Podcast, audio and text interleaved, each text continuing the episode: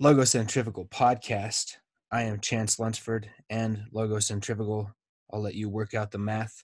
I'm here with my special guest, Dr. Ralph Napolitano. Welcome and tell the people a little bit about yourself, Dr. Ralph. Hey, my brother, welcome. Uh, thank you for having me here. It's a pleasure to be here.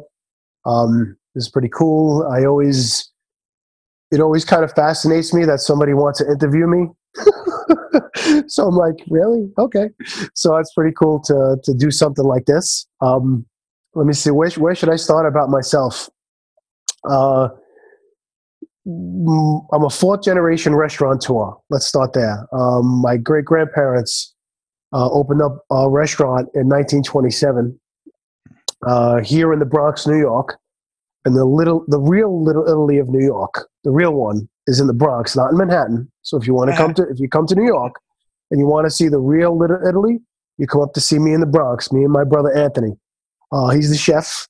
Um, that's that's my older brother. He's he's my one of my big time mentors.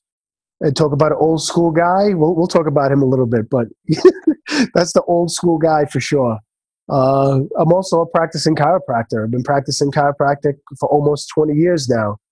Um, um, I, am a father. This is one of my proudest things, uh, achievements, without a doubt. I have three beautiful kids, two daughters that are 16 and 14, and my son is 13, and they are my absolute world. And my father lived his life for me and my brother. I live my life and, and try to live a certain way for, for them to just carry on that legacy. So, um, I mean, I, I, I started a Twitter account uh, like in uh, uh, uh, like June of 2018, um, just because I wanted a place to just vent my own shit. Mm. Uh, I'm, I'm divorced also. I've been divorced for for oh my god, what is it? Four years? It'll be five years, four years, whatever, four years or five years. Um, and you know, just going through all the nonsense, you, kind of craziness you go through, trying to find yourself, and what the fuck did you do wrong, and and then you realize you really didn't do anything wrong. let's let's start right there because back in November, we actually did uh, me, I had myself, Ed Latimore, and Alexander Cortes, we actually did a seminar here in New York, uh, old school mental toughness for new world domination. We did a one day seminar, mm-hmm. and probably going to try and do it again at the end of November if my schedule is kind of crazy. And I kind of, you know, the basis of it of the seminar was I talked about my divorce and um, things that happened along along that path, and the realization at the end what I came to is you know, a lot of the talk that you see uh, in, around the manosphere stuff, red pill craziness, whatever it is. Oh, you know, you you you kind of uh, you need to improve yourself. You need to transform your life. You need to become a better person, and all this kind of shit. And the one thing I realized when it all comes full circle is probably I really walked away from incrementally in my marriage who I was as my own person, mm-hmm. as my own man, with my own uh, mission and my own um, way of life. And the reason why I did it was uh, s- sort of like submission or um, a way to just not be so aggressive in my relationship. Hmm. And I kind of backed off of a lot of the things that I even talk about on my Twitter. And I kind of, I guess I became some type of a different kind of a person, not on purpose. It just kind of, you, you didn't want to put any pressure on other people. I didn't want to put pressure on my, on my wife that I had, you know, my children, all these kind of things. And of course, it's also the other stuff, be the nice guy with the woman, all that kind of craziness. And I, I bought into that, that kind of stuff. And I guess that's why, um, probably the reason why I'm divorced is because I just I, not that I became a that I needed to improve myself, is that I walked away from what my principles and my values, which I, I have strong principles and values. so I kind of I kind of relented on them a little bit it, it, to uh, kind of satisfy the person I was with, so we wouldn't have to, you know, so she wouldn't feel less of a person than I was. So I kind of like walked away from. I'm not trying to slide her. I don't want to. I don't want to come off as sounding um, bitter or, or like you know she's not a good person. That's that's not true. But I just want to just kind of redo that. I had a very stable upbringing and family. I had a, uh, you know principles, values, things that you're supposed to do. Boom, boom, and and I'm in you know no nonsense, no bullshit. I don't go for the norm of society. My family never went for it. We we just we, we didn't do that. So we you know just grew up that way, and that's where that kind of seminar we did kind of kind of came from, and that's where my Twitter page kind of started. I just started tweeting out just different things um, and in that process, someone had told me about, and when I first put up my Twitter page, my profile was I had this smiley picture with my profile said, that, "Oh, I'm chiropractor" and all this kind of shit on it that nobody really was was interested. so I just was tweeting out my stuff, and and uh, and what I was really tweeting was more of my spiritual side hmm. which I do have. I know it. If you follow my Twitter page, you would think I, I'm I'm definitely not a spiritual a, a spiritually grounded person. You would think this guy is just some fucking asshole, just screaming, calling people whatever, and saying I should do this and shut the fuck up and don't be a, a pansy and uh, you know all this kind of craziness. But um, I, I'm a very spiritually grounded person, and that definitely comes from my upbringing with my family, and then it translates into my chiropractic uh, education. Because that's the one thing you have to learn is we are no different than nature. We are connected to it, and we are one with it. When we start to walk away from, we got our technology. Look at it. Me and you are talking right now on this phone, right? I'm in the Bronx, New York. Where are you? I don't know. Where are you? Where are you? I'm in Utah, dude. You're in friggin' Utah. Utah, Bronx, New York. I got a cell phone in my hand. I see you. We could talk to each other. You're recording this. Other people are going to see it. So we kind of start getting disconnected from nature as one with it. And we walk away from it. And we think we're different beings or we're better than it. And that's just not what, and really, that's really my basis. But going forward, when I started my Twitter page, um, really was talking a lot of spiritual crazy mumbo jumbo and uh, and craziness and uh, and uh, which I you know I still fully believe in, but you have to also. But I also had in my not my Twitter life in the beginning, but in my real life, I was in the spiritual stuff, but I understood the reality too. That red pill, yeah. But you know, it's good to be connected, but there's also real life that you have to get up off your ass and do your thing and earn your keep and do all this kind of stuff. So in that process, someone gave me uh, Rollo Tomassi's book, Rational Male. Mm. Some other divorce guy, it was one of my patients in my practice, gave it to me, said I should read this. So I kind of checked it out, started reading it, and then that's I found Rollo on Twitter, hooked up with his Twitter, started listening to his stuff, started tweeting back at him. Then he was tweeting at other people, and then I found all these, you know, red pill kind of guys and these kind this kind of stuff and uh and so now I started seeing them tweet going back and forth. And, wow, a lot of these guys are saying what I believe and it's true and all this kind of stuff. And then I started, you know, kind of tweeting back at them. And then people started, you know, people with big accounts started retweeting my shit. And all of a sudden I started getting followers. Hmm. And in the process, I kind of was still talking a little spiritual. And then I said, you know what, screw this. And I started really thinking about, hey, maybe I could grow a Twitter account and help and help people. I was really the my, my process. Uh, you know, coming from the restaurant business, from a, from a small child, going into the chiropractic world. Obviously, I'm a, I'm a person who is here to serve others somehow, some way, to make their lives a little bit better you know so i kind of looked at my twitter i said you know what and one of the things i always talked about is you know you get older i would you know old school this and old school that and when the old school days we didn't do this so i said you know i should just put you know old school life lessons whatever and i tried to kind of change my profile up and change my picture to some a black and white picture with like a mean look on my face with no smile. little uh, life lessons from the real Little Italy of New York. Once I changed that. Then I started speaking in like my normal tone that I would speak to my friends with, and even just every day. Yeah. I just said I, I started writing like these spiritual tweets. I wrote them, then I rewrote them in in the old school neighborhood Arthur Avenue Italian.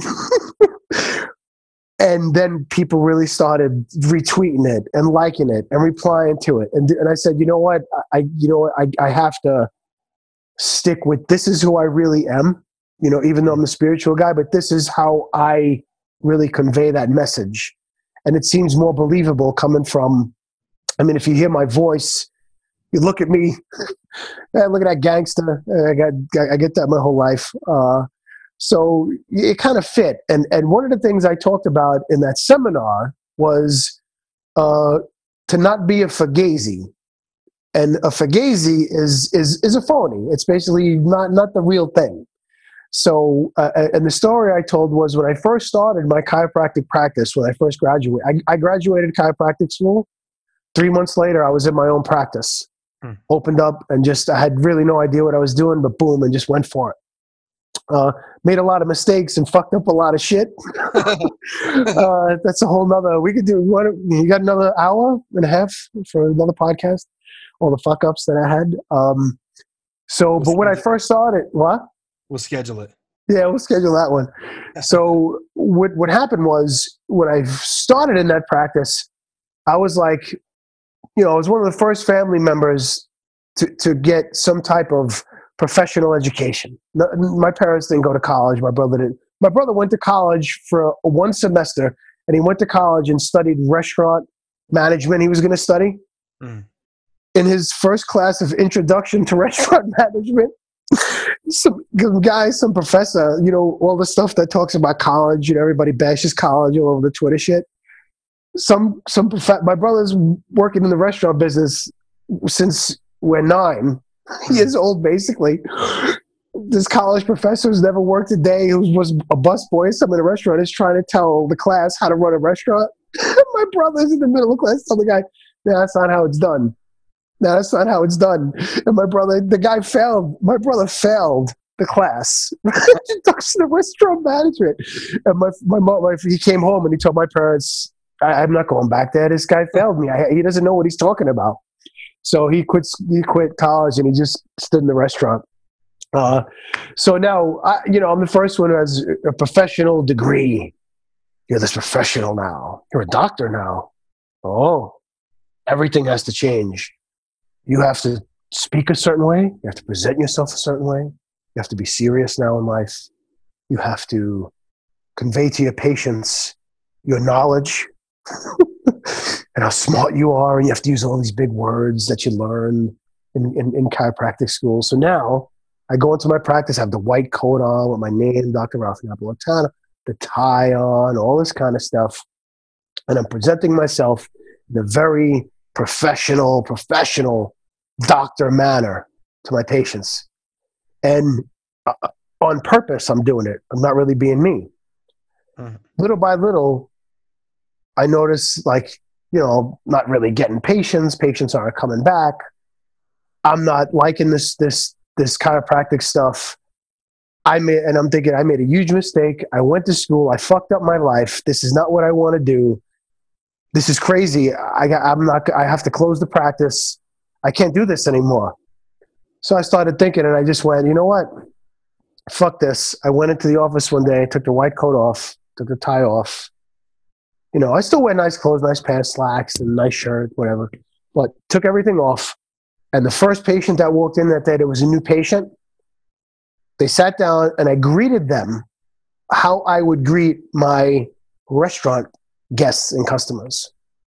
Mm. Plain and simple. I walked in the room, put out my hand, and hey, how you doing? Nice to meet you. What's going on? Where, where are you from? Where are you coming from? That's what I started doing just started talking like the regular guy. Boom. Every everything started flowing. People started coming back. People wanted to know what was up. People started flowing into the practice. I felt better. It was great. I and, and I, be, I fell in love with the chiropractic profession. And I said, you know what? What was I doing? I know how to service people. I've been doing it my whole life. Why now? Because I'm a doctor. I'm some big shot asshole. Nah. So I said, you know what? And and I just stopped everything, and I just and I still do that today in, my practice. And it's funny because I do get overlap.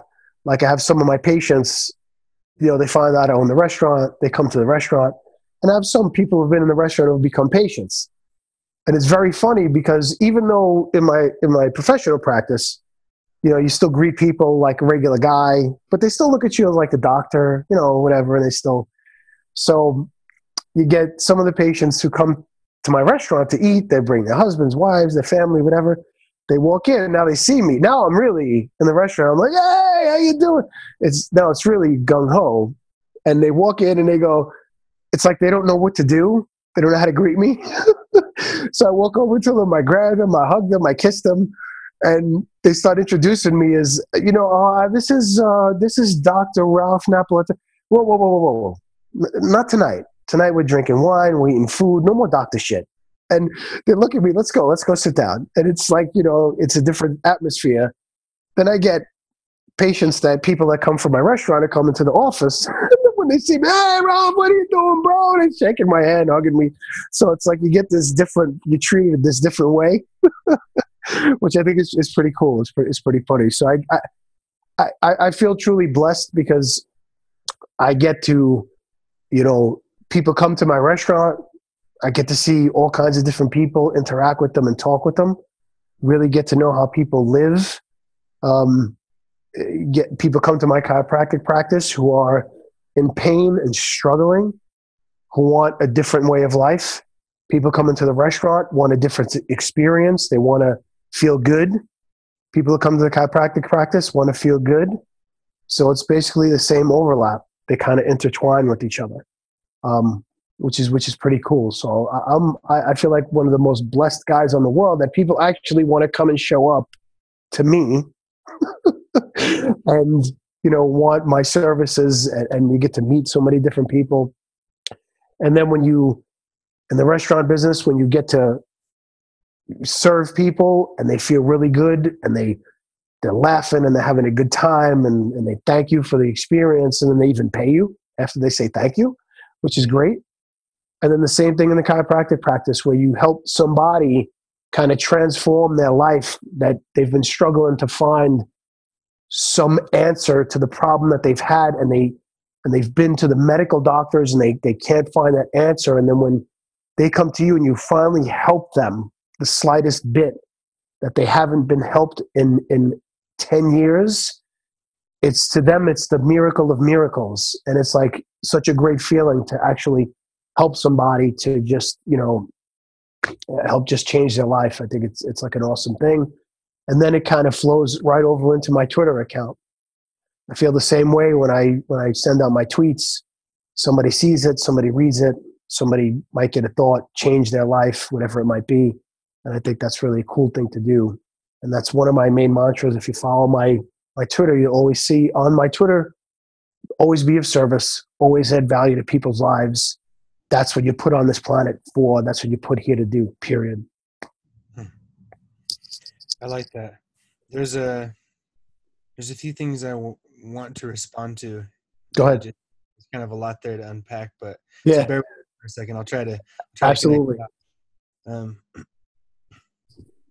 so, you know, you talked about how service is is a is a compelling drive for you. Like that's yeah, things that you circle around and how you view okay so you start in the restaurant business and that's your family mm-hmm. business and you come up with the hospitality situation in general where it's like hey you shake hands you talk to people you get to know them how's it going? Where's you from? How's your family? Good to see you again. What's your name? I got your name. I got your name now. We got you know you develop that relationship with people. Mm-hmm. i restaurant a lot in my life. I you know i've i've done pizza i've done barbecue i've done the sure. kinds of where you have regulars and people come and it's right. so you know, hey Bob, how's it going? Here's here's your two beers and here's your chicken wings, and we'll talk in a minute. You know, so it, that's a cool feature, and I agree with you that when you you know it can be very easy working in the restaurant industry to become jaded by it and kind of lose touch with the fact that you're actually there to serve people but if you Yep. keep it's it's it's really fulfilling to do that um, and then you talked about the chiropractic and how sick people are coming to you or they're Mhm. they're ill or they're in pain or both and Yep. and through a combination of things that you do words that you use and techniques that you use and th- things that you suggest that they do when they start doing these things their life comes back into alignment and Yep. you know they're able to take a deep breath for the first time in a long time metaphorically and sometimes very literally and Yep. then that and watching that stress melt off of somebody over time is very fulfilling. Yep. and and i've had a lot of problems in my life.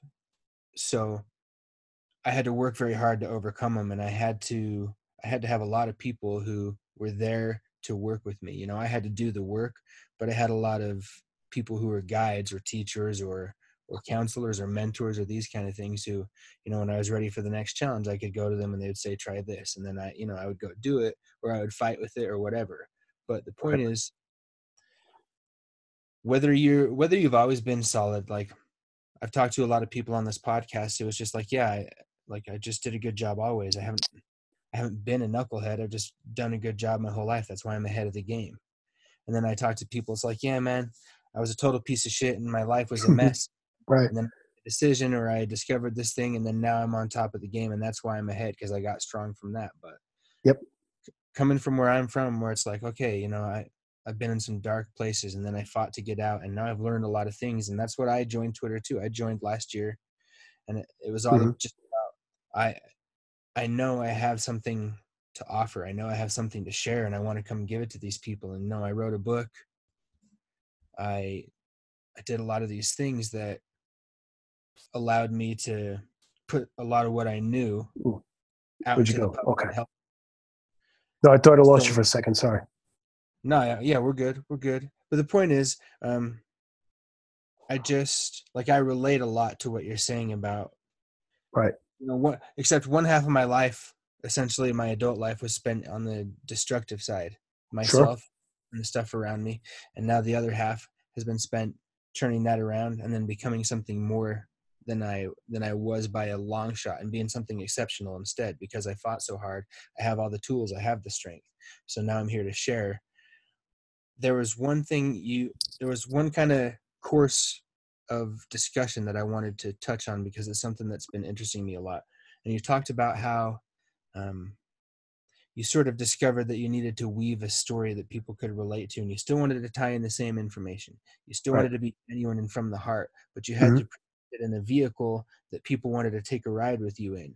And so I'm wondering, um, sort of what what was the process of you waking up to that and discovering who it is that you wanted to speak as? I mean, I know you touched on it a little bit, and then Right. and then I wonder what might you tell anybody else who's seeking to strike that same balance where they have a character that works for them and is effective in getting the message across, but the message is true and it's true to the who they are and it doesn't clash with their principles.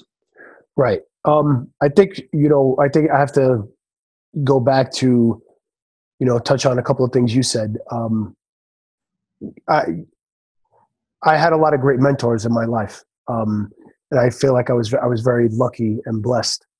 One, um, my whole family, from my great grandparents to my grandparents, to my own parents, to my older brother, uh, just from the restaurant experience, uh, having that I, I, I wasn't a fuck up as a kid. Uh, I, I I wish I had a I wish I had a, a good story to tell. Sometimes I, I listen to other people's stories, and uh, who was did this, who was, you know, somebody who just was down and out like yourself, like you're saying, and I, I hear those stories, and and and it, they truly inspire me. Uh, and why? And the reason why they inspire me, okay, is because I feel like I had such great mentors, and most people who've had a, a pretty straight, straight edge life just can't relate, and they say fuck it, and they just keep doing their own thing, and they don't try to help other people Hmm. because sometimes they don't think they can, can help someone else because they never had a story, they never been there before. Um, I feel the opposite. I feel because I've had this straight edge life, I feel like because of the people that were in front of me and the people that have mentored me, I think the only way that I can fulfill their legacy and make them proud of me is by one, teaching my children, without a doubt, to stay on the same path, but then also taking it to other people who might need that help. People who didn't walk the straight line and say, well, this is what I did, this is what you can do. I know you have the capability in it because I don't feel I'm not anything special myself. I, am not anything special or exceptional or, or, or anything else. I don't believe I'm better than any other man. Uh, I mean, you've heard me tweet that before, and I've said it. What my father always taught me was, "There's no man above you or below you. You're not better than anyone. No one is better than you." So when you go through life in that fashion, you, then you're really you're again it goes back to nature. You're connected to nature, logos. You're connected to the truth. Okay, and that's the biggest problem today. Most people are not connected to the truth. Hmm. People are connected to fucking political nonsense, political correct bullshit, and narratives of just nonsense. And that's why I find that sometimes the things that I do say on my Twitter and people get back, wow, great take on that. I never thought of it that way. And I'm sitting there scratching my head going, what the fuck are they talking about? you know, not not not belittling them, meaning, but that's the way it's fucking supposed to be done. Like you know, like it's just it's just it. You know, um, and it it looks like this. People are just so disconnected from that uh, and I felt like I, I feel good throwing my voice in the ring and saying the things that I do is definitely going to, you know, bring some people back to who they should be or rise them up from where the, the bad place that they're at. Um, they say to find your own voice, and it goes back to what I said about being a fugazi. Don't be a fugazi. You you really have to stop, and that then that comes from a fact of not worrying about what people think or say about you because back again being the doctor putting on the white coat you know i felt like i had to act a certain way or else people were going to say things and, and they expected a certain thing from me and and you can't live your life in that fashion. It doesn't work. You're never going to it doesn't matter even if you achieve uh, billions in riches if you if whatever it is you have, if you achieve certain whatever whatever it is, if you especially money, you're never going to be fulfilled because you're still living a life according to what what you sh- you feel other people uh, how you should be living yourself according to their standard, not your own. Now, it doesn't mean you shouldn't try to attain wealth. Money is great. Who wouldn't want to be a billionaire? but it's not how much money you have, it's how you made that money. So, you know, a lot of people talk about, you know, you read about gangsters. People are, uh, and I think I think one of the attractions to me is I guess they kind of associate me with fucking mafia movies and shit like that. Um, I'm here to let you understand something. That's the I'm the farthest away from that. I'm so almost anti against that my father was a guy who grew up in his neighborhood. If you saw the movie A Bronx Tale, do you see you saw the movie A Bronx Tale? If not, you better go watch the movie A Bronx Tale. the movie A Bronx Tale um, uh, is actually a story about my family's neighborhood, the restaurant where we're at in the 50s and 60s. Mm. So that kind of really tells a story of like my father's childhood and how he grew up. And then I caught the tail end of it in the 70s and mid 80s. Those same type of people always growing up with these neighborhood guys and all this kind of stuff. And I grew up too at my father's bar. So a lot of the stuff I do talk about is lessons I did learn in the four walls of my family's restaurant inside of a bar from a lot of shady kind of characters and, and, and how to be. My father was one of the only guys, all his friends that he hung out with. My father, let's, my father was the only guy who was basically legit, Hmm. stood as he was. He never got into any life with no one because he knew from a very young age that it's a nowhere life. It's a life of bullshit. It's a life of fakeness. It's a life of you have to be owing, you owe somebody else something all the time. Somebody's just trying to get something from you. Once you start connecting and you know the the the, the, the wise guy movies glorify all this stuff and i understand why because it can be very wow these guys are cool and all that kind of shit but there's a real flip side to it that you know every here's how i'd explain everybody watches the gangster movies and they all talk about everything that happens up to the last 20 minutes of the gangster movie.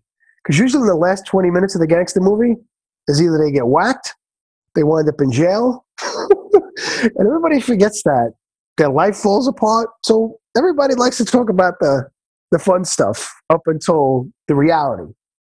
So that's the reality of of that life. And my father knew it from a very young age he he um and he never got involved. It looked like he did because he looks like a character right out of like the sopranos my father looked like. Um but he never got involved. He just went home every night went to sleep didn't get involved in no bullshit. He didn't want to i'll tell you a quick story about my father and this is this is a, a testament to character.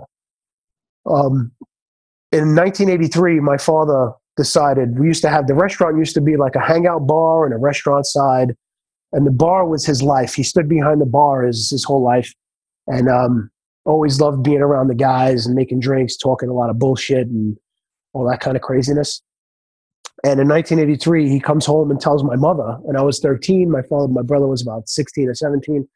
Tells my mother that he's closing the bar. Closing the bar. He's selling the restaurant. What are you doing? No, no, no, no. He goes, I'm, I'm just getting rid of the bar. Just going to have a whole restaurant. My mother's like, What are you talking about? First of all, this is like hundreds of thousands of dollars going in the toilet.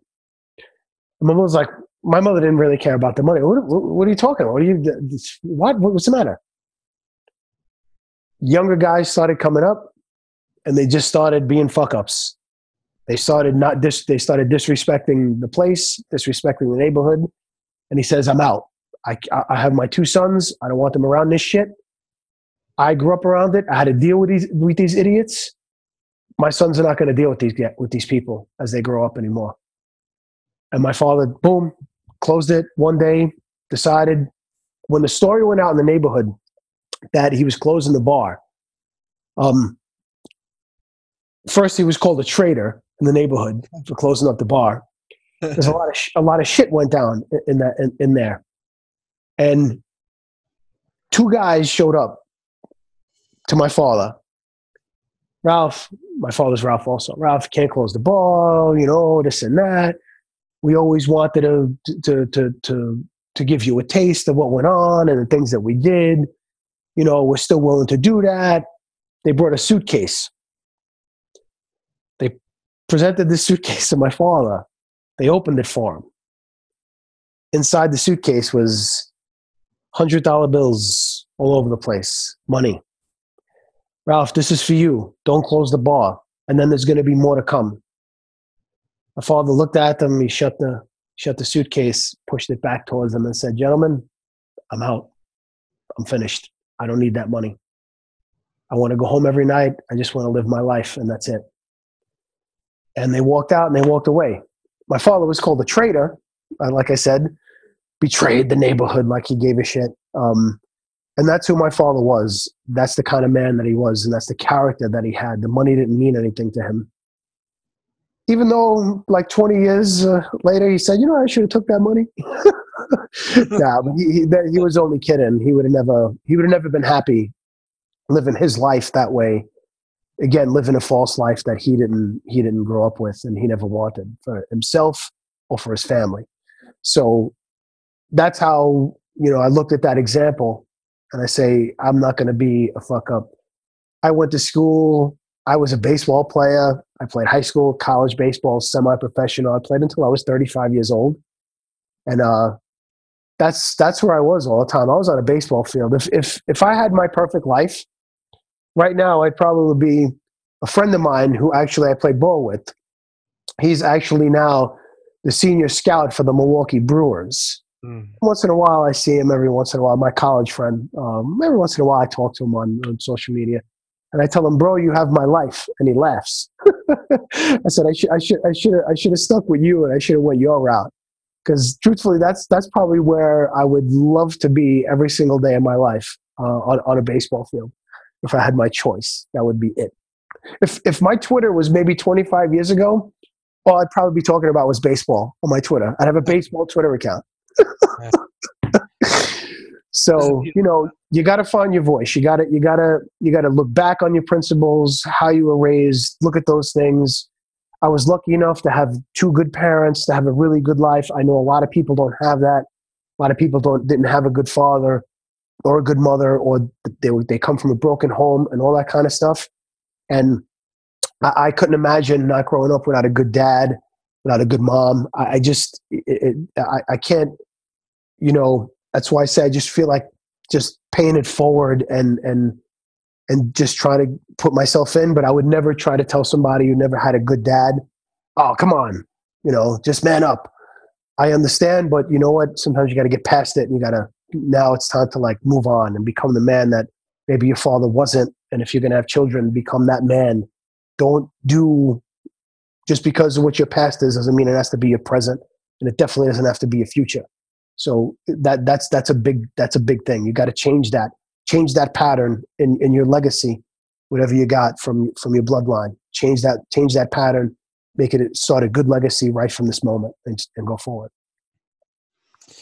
You know, I really identify with what you're talking about. In fact, almost everything I've ever written in long form has involved harping and harping and harping on principles on your right. code and it's not like I've tried to make clear always too. I'm not here to tell you how to live your fucking life. You can live it how you want to. What I'm trying to say is that you need to know what your rules of engagement are. The way that you play this game of life. You need to know the rules that you're playing by and you need to look at them and you need to say Absolutely. Is this, is this really who I am? Because if you don't, if you don't look I don't care who you are. If you're not hurting anybody, I don't care what you do with your life. You could do anything. Absolutely. Wherever you want. You can. Right, as long as you're not forcing anything on anyone either. Don't exactly. force your shit or force that somebody should accept you for a certain way. That's bullshit. That's where I cross my line. Uh, you know, yeah. I live and let live, but don't don't tell me who uh, because I don't accept something that I'm a certain kind of person because I don't accept it. That's bullshit. That that's political correct nonsense, and you can't you can't speak to that. Any man who's who doesn't any man who speaks political correctness to me is not a man.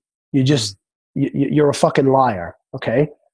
Um, women and children can do that for the moment. Men can't do that shit. Men are the the the the the backbone of of society, a backbone of culture, the backbone of family, the backbone of what the world really is.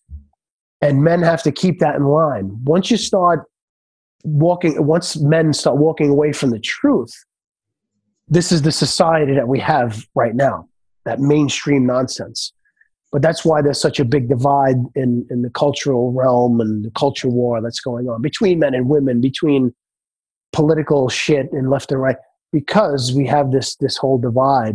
There's some people who are speaking the truth some people aren't and both hate each other for it so yeah. there has to be some, some, but the people got to start speaking the truth. Just truth isn't hate, you know. Um, truth is just reality, and if you if you believe it's hateful or it hurts you, then you should you should really wake up and see what's going on there. You know. Yeah, man. Look, I'm making this podcast. You're appearing on this podcast.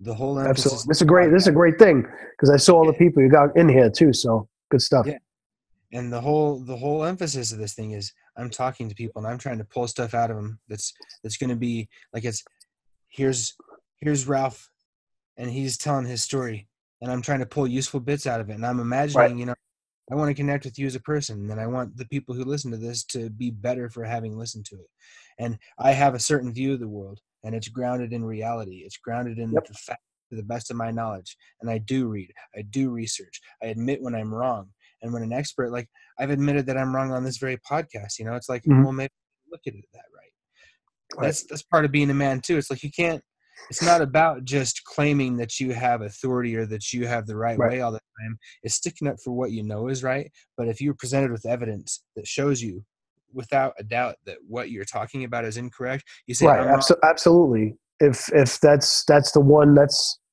um well again it goes back to what uh, uh, kind of i don't know what a man really is. A man is not supposed to be eh, men are supposed to talk about ideas. Men are supposed to exchange ideas. Men are supposed to sit around and not be emotional about the ideas that are exchanged um, or forced those ideas on someone else. Let's talk about it. Here's the situation. This is what we should do. This is the kind of thing that sh- this is the outcome that needs to happen. Um, and see where it goes from there and not turn around. And say oh no well you're this and you're that. I, I don't know. That's you know i didn't like again i go back to like w- what i learned from growing up in, in my father's bar and seeing these these characters in the neighborhood how they handled situations um, and things would people sat down and things were talked about and solutions came from it without hard feelings. Um, and sometimes you just gotta if you were wrong you gotta fucking eat it and smile and understand that you fucked up and you have to go rectify the shit that you fucked up. And you got to make sure you make good on it. Otherwise that's not a man. You got to you got to be a man of your word. If you did something wrong you got to say hey all right i fucked up and this is how we're to fix it. Not if you did something wrong and then start blaming every other fucking person for your for your shit uh, uh, you know what again i hate to say you go back women do that whatever it's their nature for and you know what it's never to i don't think that's ever going to change but we still have to call women on it. We still have to call them on their bad behavior. I have two young daughters. I call them all the time on their bad behavior. I don't let them get away with shit. If they fucked up, sorry, you fucked up. I don't give a shit. But he did, but she, she said, blah, blah, blah. I don't want to hear it. Okay? Same When a man does it, as soon as a man starts, my son, I do with my son. As soon as my son starts going, well, he, I, I, it's, I, it's a different tone than with my two daughters. Would you just say I, I go off on them? Don't you ever dare blame the teacher or some a friend. You did what you did. You're a man. You own up to that bullshit. And you know what? If you got to go apologize, you go apologize, and that's it. That's what a man does, and that's what you need to be. Okay? That's exactly what I tell my son. If he doesn't like it, too bad. you got you got to be that way. And uh, I just want to chuck in right now that an apology should not be confused with a sorry. Oh, Yeah. absolutely. Yes. Right. Gotcha. Sorry, is like you know, um, kind of, you know, I fucked you over, and sorry about that. Whereas an apology, I'll, I'll give you an example. I love to write, and part of Mhm. that, part of that love was awakened in my ninth grade class. I had a great Right. had a great English teacher, and that that English teacher I almost didn't have the privilege of having him as a teacher because um, I made a joke about his wife. You still there? Yeah. Yeah. Yeah, all right. I made a No, joke. sorry. I just got a text. I'm sorry. All right. Good. Go ahead. I compared, got you. compared, I compared his wife to like a, I don't know, an old lady. And, it was- it was- and I made a joke, and he got fucking pissed about it. Right. What did you say? And I was, uh, you know, I it's like, well, I'm already busted. I might as well just go with it. I was like, yeah, you know, it's not my fault. Whatever that your wife Right. is old, and you got mad about it. Get out. Yeah. of yeah. here. Go down to the Uh-huh. office. You're out of my class. So I went to the office. They said, "Did you try apologizing?" I was like, Mhm. "Well, I I had no intention of doing that. I didn't really Right. feel like I did it wrong. It was just a joke." no, go down and apologize to him. We're not going to put you in another class to apologize. And I thought about I thought about just telling him, I well, okay, I guess I'll just not go to class then. That'll be cool. Right. I, I was like, you know what? I was in the wrong. It was a dick move. I'm just gonna be down there and I and Right. I, I look, you know, I don't know your wife. I don't know anything about her, but I shouldn't talk about her like that. You know, it's it's just disrespectful, and this is a school, and et cetera, et cetera. Just in a, in a minute. And he said, well, no, Mr. Lunsford, um, I think it took a lot of balls to come down here and apologize to me like that. And uh, you know, you're welcome back in my class. We don't have to kick you out, and just um, don't disrespect me or my class like that again, and we'll get along just fine.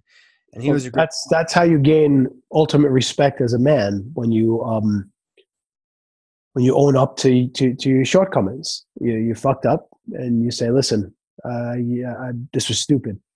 More, every other man who understands what being a man is is going to one thousand percent respect that.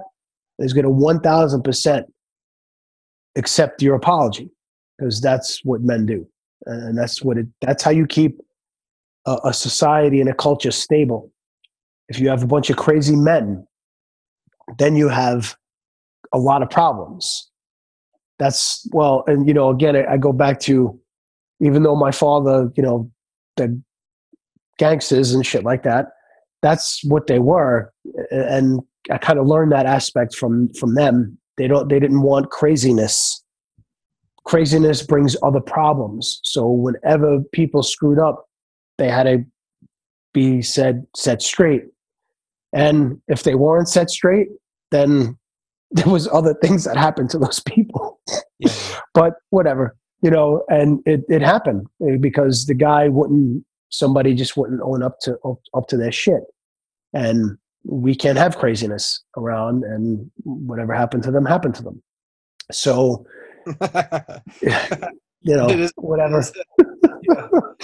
whatever. The, uh, you know, I, I don't, I, you, you talk about it because I don't try to, I don't like to glorify it and I don't, I don't try to say it to make it sound impressive or to make myself sound impressive that I was around, surround, around that stuff because like I said, I don't really, I'm so far removed from, from that. And I, you know, I just, it's, it's, it is what it is, you know, but like, again, reality, you have to understand there is a reality of it. And, um, and you know they made sure they just kept their neighborhood safe and and and, and things going right so that that's that's a good thing it's one good thing that com- comes from it a lot of other stuff is all bad shit but it's one good thing that comes from that lifestyle that they had making sure everybody's checking each other to make sure they're not doing stupid shit even if they were kind of rivals or whatever it might be Yeah. Well, look, man, I, I, I ran with a crew that didn't have even that kind of respect for the neighborhood. It wasn't even Right. about.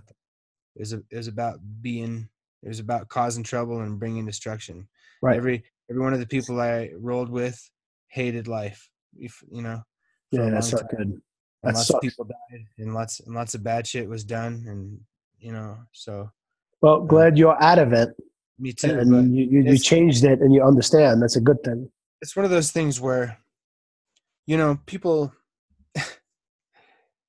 people want to act hard um, but it's like you don't like i know i look like a big dork and i am a big dork in a lot of ways but i've seen some shit and i've been some places dude it's Sure. not, not like it is what it is and it's and i don't want to make it seem cool either those are my darkest those are the things i always Yeah. talk about you know my, gotcha.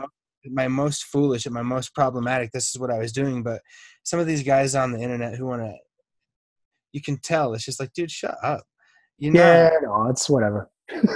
Well, you, Hey. you saw, did you see the, the tweet kind of like I put out today about um, and I got I, I definitely pissed off a few people. Uh, that you have to you have to at some point, you know, get out of the group. You have to walk away from the red pill and the manosphere.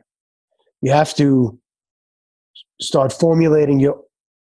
I, I you know well you, you formulate tweets to get a rise out of people sometimes and to make them think also sure. most of the t- most of the things that I do is I, I try to make them think a little bit, and sometimes it gets you thinking when it pisses you off a little bit.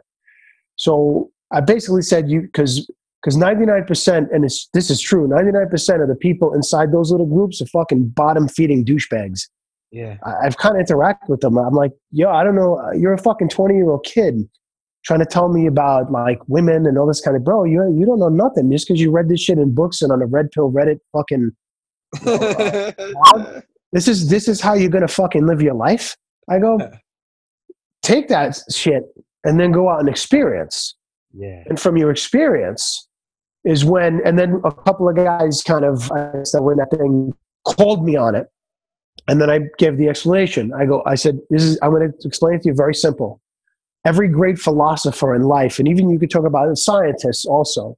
Every great philosopher or scientist, at some point, broke away from the pack and formed their own opinion. That's why you know their names because they decided to do take what they had, the basis, and then form their own shit. Wrote their own books, wrote their own philosophy book, did their own scientific experimentations, and did that kind of stuff.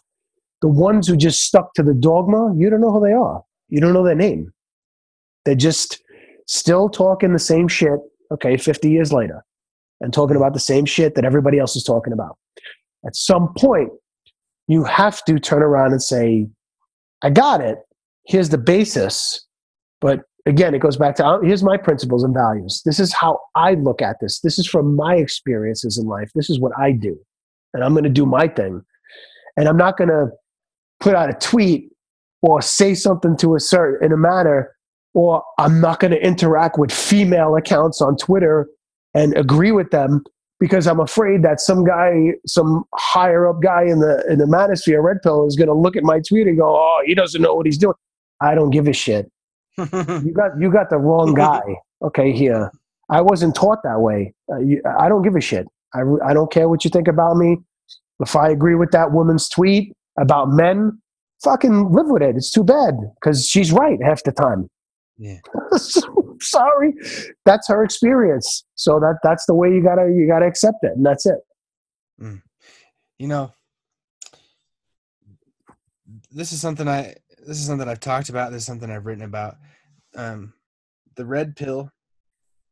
I'm I'm glad I'm glad that this community is there because absolutely you know that's a part of development when you wake up and realize that the world is yep. a place that is full of harsh realities and not all of them are comfortable. In fact, there's a lot of shit out there that's very uncomfortable. But you, it's like, well, what are you going to do about that? Are you going to cry about it? Are you going to be a baby about it? Or are you just going to accept it and then make yourself strong enough to be able to deal with that? Are you going to be a right. man or are you going to be a little boy? You know, like you talked about. That's a man. A man looks at the world around him. He recognizes the reality of his situation, and then he becomes something more than the reality requires of him to survive. It's not just survive; it's thrive. Right lead absolutely. it's, it's prosper it's all those things.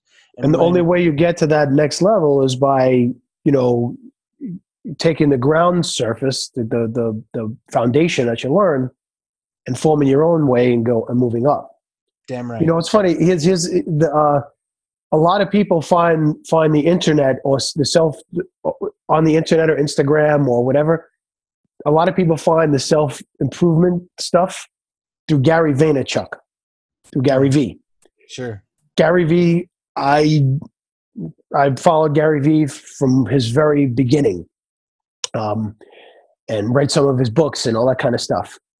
Like Gary Vee is like the entry level, like self development. You got to keep doing it. You got to keep moving forward. He's he's been saying the same fucking thing for the past ten years, which is great because that's how new people find him and then those people who actually want to finally go, okay, I get it. we want them to find us. Yeah. Yeah. so they, they go, do that. yeah, the next level. That's okay. Right. You know, Gary, I'm not trying to belittle him. He's guy's guy's a fucking man, bro. He's got millions and people and he's helped, he's inspired, but he's like the entry level. He's he's he's the, he's the gateway drug to to the to self development, the whole the good the feel good stuff. I mean, he curses but if you listen to his story, it's really like feel you got to move and you got to do and you got to, but you could do it and that, which is great. You have to have that foundation because if you don't believe in yourself, if you don't believe that you're, you're capable, if you don't believe that you can, you won't. It's just never going to happen. So you gotta you gotta be in that in that situation. When you find that, and then you find that you finally you believe in yourself and you know you can do it, and you know you have the capability. Now what? Okay. Oh shit, you mean I'm gonna fucking fail and I'm gonna get fucked up and I'm not gonna everything's not gonna be as perfect to, on my path and on my journey? And you mean that's a good thing? Yeah, that's absolutely a good thing because you're gonna fail. Failure is the gateway to success. It's there's no there's no doubt about it. You have to get kicked in the fucking face ten thousand times, and you have to get kicked in the teeth, and you have to to to to roll around in the fucking dirt and the mud and the blood um, I get that. I get that old school mental toughness, my great grandparents decided to open a fucking restaurant in the 20s. Think about the time period. Yeah, fucking depression.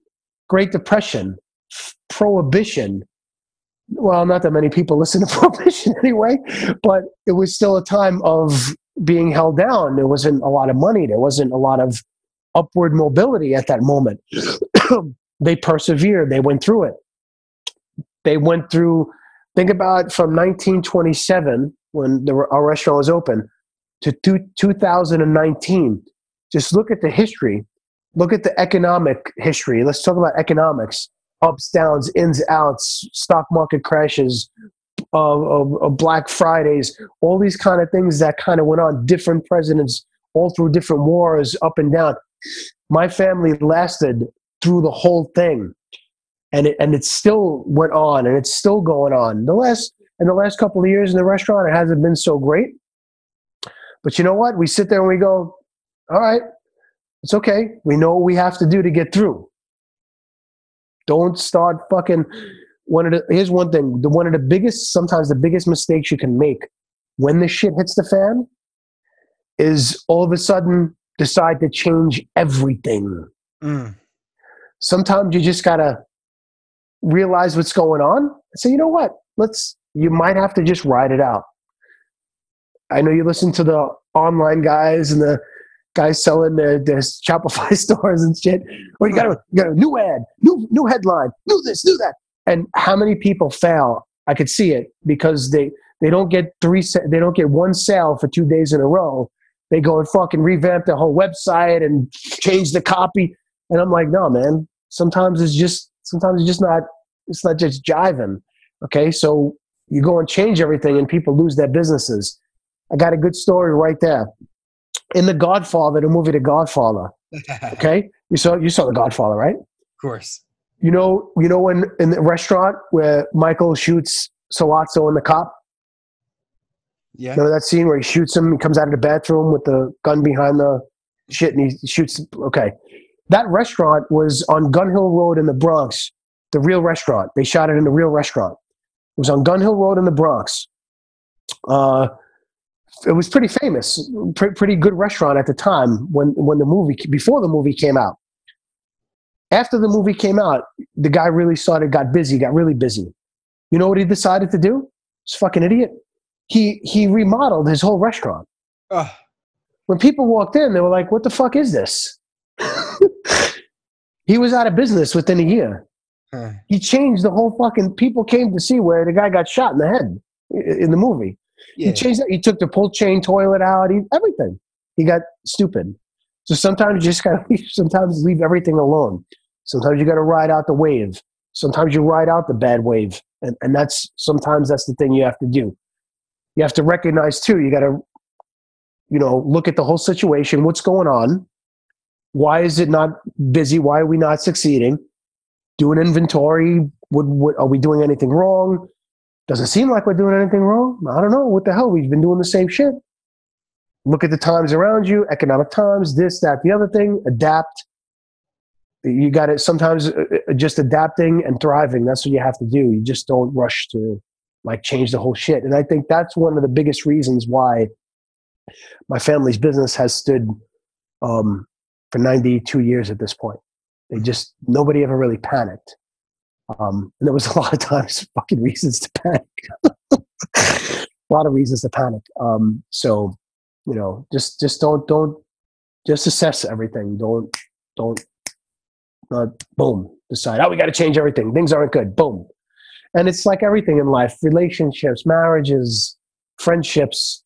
Uh, he's not paying attention to me. Fuck him. I'm getting a divorce. You know, I'm going to go talk to this guy because he told me whatever. Say, sometimes you just got to step back and and think for two seconds. You know. Yeah, man.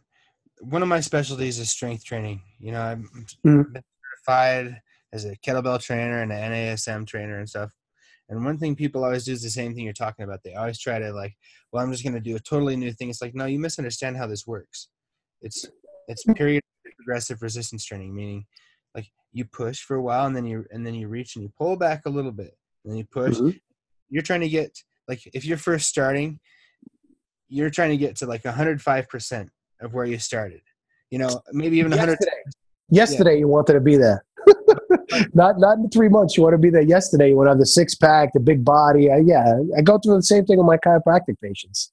It's a, and it's a but if something's going wrong, I always tell people pick one variable and change that, and Right. and and and see what happens. You know, do it long enough that you can get an accurate rep, or accurate representation of the consequences of changing that variable, whether it's Right. with whether it's with your diet, whether it's with your riding habits, whether it's with a bad habit. You know, like what are you doing and what are you not doing? Just pick one thing, because especially let's say you're trying to change your life. Let's say you're overweight. Let's say you're a smoker. Let's say you play three hours of video games a night. Let's say that um, you're beating off three times a day or whatever. You know, it's Mhm. like okay, well, that could be overwhelming. If like, let's say you didn't want to do any of those You, things. you can't get rid of all four at once. You can't. No, and not only that, not gonna work. you can't even get rid of one of them without replacing it with something Yeah. because you, you've made the space Right. in your life. What are you going to do? What are you going to do if you're just like I'm not going to smoke now? Well, what are you going to do? Because you've been you've been taking eight minutes, a, you know, ten times a day. Right. You- Oh, I went through, you know, that brings it. I went through, I put out a tweet about a month ago about people with low back pain issues and how they should just, you know, they should walk, do some body weight squats, and sometimes that'll just help them get over the pain. Hmm. A couple of a couple of musclehead bodybuilding douchebags were trying to were really trying to convince me and tell me that what the advice I was given was bullshit, and that I should go read some doctor b- bodybuilder blog. And I went, no, you could read that fucking blog. I don't need to read it. I have other resources, and they couldn't understand that because that I guess that was that's their guru. And I'm like, I understand that's your guy. That's not my guy. You could go read him. I don't. If he's if he's telling me, he's trying to tell me, and what I said, somebody, one of my patients who has a fucking herniated disc, pain down their leg, that they should start doing fucking deadlifts. I'm not listening to that jerk off. That guy has no idea what he's talking about. Believe me when I tell you, I'm 20 years in practice. He doesn't know jack shit. Oh, his what his blog is read by millions. I don't give a shit. I was I was going back and forth. I don't care. And they couldn't wrap their head around that I did not care about this guy's blog. It just pissed them off. Hmm. Your advice is stupid. I said, listen, I don't care. I've been doing this for 20 years. You have to start. You have to meet people where they're at. I'm going to give somebody with a hot disc and pain down their leg. Yeah, go go to the gym and start fucking deadlifting. I get my li- I should have my license taken away as a doctor. How am I helping that patient? First, I have to c- control that pain, then they could go eventually. But you know, they, they're trying to convince me. You you know, it's just it's so stupid. I can't. All right, sorry. I just had to tell that story. hey i look as i i'm trying to develop some maturity around the area but when i see some stupid shit on twitter damn it if i just i can't it's I, it's Yeah, I can't let it go. I know I have that problem too. God, dude, would you would you stop coming with this bullshit? This is not Yeah. okay. Okay, chance. All right, you can't you can't fix him. You can't fix him. Just chill Yeah, out. Billy is gonna come that- tell you not to do this. yeah, that, that's the one thing you gotta you gotta realize. Some people you're never gonna you're never gonna get through to them. And you know what, Twitter too. You gotta understand. So uh, uh, you know, I forget sometimes too. Social media is full of uh, just people trying to be polarizing and trolling. Some guy some guy put out a thing that that his tip to restaurant workers, to fucking waiters. My tip, I don't tip. My tip is I tell them to go get a fucking real job. I fucking yo, I went. He's some big Twitter guy. I, I told him, fuck you, right on his fucking bed. I don't give a shit. Don't you ever fucking dare talk about a restaurant worker. You don't know where they're coming from. You have no idea who they are. They're some of the greatest people I've ever met. There's people who make plenty of money. People worked in my family's restaurant. I have a guy who was a waiter who worked in my family's restaurant for 40 years. He worked. He put his three kids through college. He has 15 grandchildren. He's 94 years old. He's still alive. He has. A, you're gonna tell me that guy didn't thrive being a fucking waiter, and that's all he was. Okay, don't fucking talk to me about that. You don't know shit. Go fucking in your online store and go see where you gotta fucking go. Go go sell some shit from China and leave me the fuck alone. Okay, I deal in the real world. Okay, that's it. You know, so I just uh, there's there's some some I have some hot buttons. You start talking about restaurant workers, no. I, I, I don't go for that shit. Hey, I like I said, I worked in restaurants. I know the jam. I mean, Yeah. there's there's some dipshits in the Oh, restaurant. abs- you know, absolutely. know? Absolutely. The, the stereotype is 1,005 million percent real, without a doubt. But there's some really solid, solid people that work in, in the restaurant industry, man. And that some of them make it a lot. They don't realize it. They're making a lot of fucking money waiting on tables and bartending. Okay, more than fucking people who got Wall Street fucking degrees or whatever they're working on, and and they're doing very well for themselves, very well. and hey, listen, not for nothing, but cash money ain't reportable. You know what I mean? we, don't talk, we don't talk about that. Well, I, I didn't. I don't know what you just said. I have no idea. yeah, I would. Yeah, I mean, I I didn't I didn't know what I was talking about for a lot of years. So. Dude, I still don't know what I'm talking about half the time. Come on. so look, Oh, it's just a lot of boop boop boop. we've been going we've been going now for a little over an hour. Yep. We've I, I feel like I could just and I really appreciate this about you because I'm very much the same way and I have to rein it in for the podcast so I can listen Yeah. to my but I feel like I could just put a quarter in you and get you to rant about anything for I'll Right. probably stand there for five more fucking hours and, and, and go through fucking everything. exactly Yeah, that's we can do that another day. that's what I'm saying. I'd love to have you back on here. Um but you know, we're we're kind of it's it's late where you're at and we've covered a lot of ground and there's a lot for people to digest here. Absolutely, absolutely. So maybe if we could just give them one more thing, and you know, we've been talking back and Right. forth, listening to each other, but a lot of people listen to this podcast more and more all the time, and and you know, a lot of the people who listen to this podcast listen to every episode. I've got Yeah. some, I got some devoted fans at this point. And Cool, cool. That's awesome, man. Good. Yeah, for sure. I'm I'm humbled and honored by it, and and most of them are young men, and most of them are That's make what we want. Yes, That's what we want. That's what we need, we need some people to to to right the ship. So Absolutely. considering that, if you were sitting across from a from a twenty something year old man who was looking to clean some stuff up in his life and looking to make some moves and and and you know Right. flex a little bit, what Right. would you tell them was the one or two things that they needed to make sure that they continue to move forward and build the life that they imagine they could live? Well, well, wow. Where should we start? It's another hour and a half. No, no. Um, one, I'll go from my own experience being a young guy. Realize you don't know shit and you ain't shit. You haven't experienced nothing yet. So when when somebody older than you or more experienced than you starts talking to you, you perk up, you take your eyes, lock your eyes right on them, and listen to every fucking word that they said and digest all of it. I wish I would have did more of that when I was younger. All right, we all go through that as as men, young boys, little boys. "Ah, This guy don't know fucking shit. What is he talking? I'm the fucking man. You know what? Even you could still think that way about yourself, and that's okay. Because to me, I think you should think about your way when you're 18 years old. You should think that about yourself. That you are the fucking man. But in order to be the real man, you got to learn from those older guys or older people and learn from their experiences. Lock on them.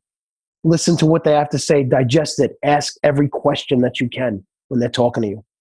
Uh, I think that's like the main number one thing that they should do. And, and not only should you listen, you should actually go and seek it out. Go and ask people their advice. Go and sit with the older guys and and find out what their life, how they came up, what they did. You will be so far ahead of the game. It's not. It's not even you, you, than your friends or your peer group. If you're an 18 year old guy, 20 year old guy, even even if you're 30, 30 year old guy, you start talking to people that are 30 years older than you and have been through all the shit. You fucking take notes and and and do all that kind of stuff. You will be so far ahead, and not make those mistakes, and maybe be able to right your ship. And maybe you will never have to right your ship. You'll just stay on that path, and that's what you really want to do. Yeah. Um, the one thing I always leave people with um, is is you know y- your legacy is is the most important thing that you have. What you leave behind to the next person, and it doesn't have to be to a whole group of people. You don't have to go out and write books or have Twitter accounts or be some guru. Just to one person, your children. If you don't have children, to, to, to just some people you might mentor, you have to leave something behind to, to, to make their lives a little bit better. And if your life isn't great at this moment, just because you have a past, your past doesn't define your present or your future. I said that before. You could change your legacy starting right at this moment at any age, whether you're 16, 26, 36, 56, 86. You could make that shit right. You could do it today. You have one life to live, one story to create, one legacy to leave behind. Start doing that shit today. Don't wait till tomorrow. Do it today. It's important. Hell yeah, man. Absolutely. That's that's great. That's there it's it's a trip. Not to get too deep into anything more, but there are certain things that happen on this podcast that happen over and over and over again. There's certain themes. There's certain. It's like Right. by the time I'm, you know, by the time I'm 100 episodes in, all the secrets of the universe are going to be revealed to my listeners. and, and it's like 10 secrets. It's just like 10 secrets that are just over and over again. That's like, it. listen, you just do these things, you got it. And then we'll keep and then we'll keep repeating them. Yeah, 'Cause They exactly. need to they need to be told. they need to be told because people want to bury the truth and the reality. It's crazy. and it happens. It happens over and over again. And then there's a few people like us who just try to point them in the right direction. Logos, the truth. Be one with nature. Be one with the truth. That's all you need. exactly right. Align yourself Yeah. with reality, my friends. Align yourself with the truth. Align, align yourself with truth. Reality reveals itself. So look, man, I really appreciate you coming on here and taking the time. Oh, anytime, man. My pleasure. So, Dr. Ralph Napolitano, why Yep. don't you tell them where they can find you online and uh and all Absolutely. Uh, Twitter account is the main place I hang out. Dr. Ralph Nap is the is the name there, profile name. I'm on Instagram. I don't know. I don't really. I don't know. I don't know about Instagram. It's fucking. I, I'm. I'm afraid. I, posting selfies and shit. I'm almost embarrassed half the time. But Dr. Ralph Nap, I'm, I hang out there sometimes. Uh, you could reach me there. You can go to my website, join my email uh, list, drralphnap.com. Uh, my YouTube channel, same thing. I have some videos up. Oh, I just got a phone call. Uh, I got some videos up there. Uh, Dr. Ralph Nap is YouTube. Just search for my name, Dr. Ralph Napolitano. You find me all over the internet. When you're in New York, when you're in the Bronx and you fucking come and visit my city, if you don't come and have a fucking glass of wine with me or a fucking scotch or, or a bourbon, you're a piece of shit, plain and simple. No, I don't mean that. Come and see me. Come hang out in the restaurant. That's where we have a lot of fun all the time. Come see my family's legacy, man. It's awesome. Enjoy it. Would love to share it with all of you. And on that note, ladies and gentlemen, we're going to leave this legacy of this Logo Centrifugal podcast right here out.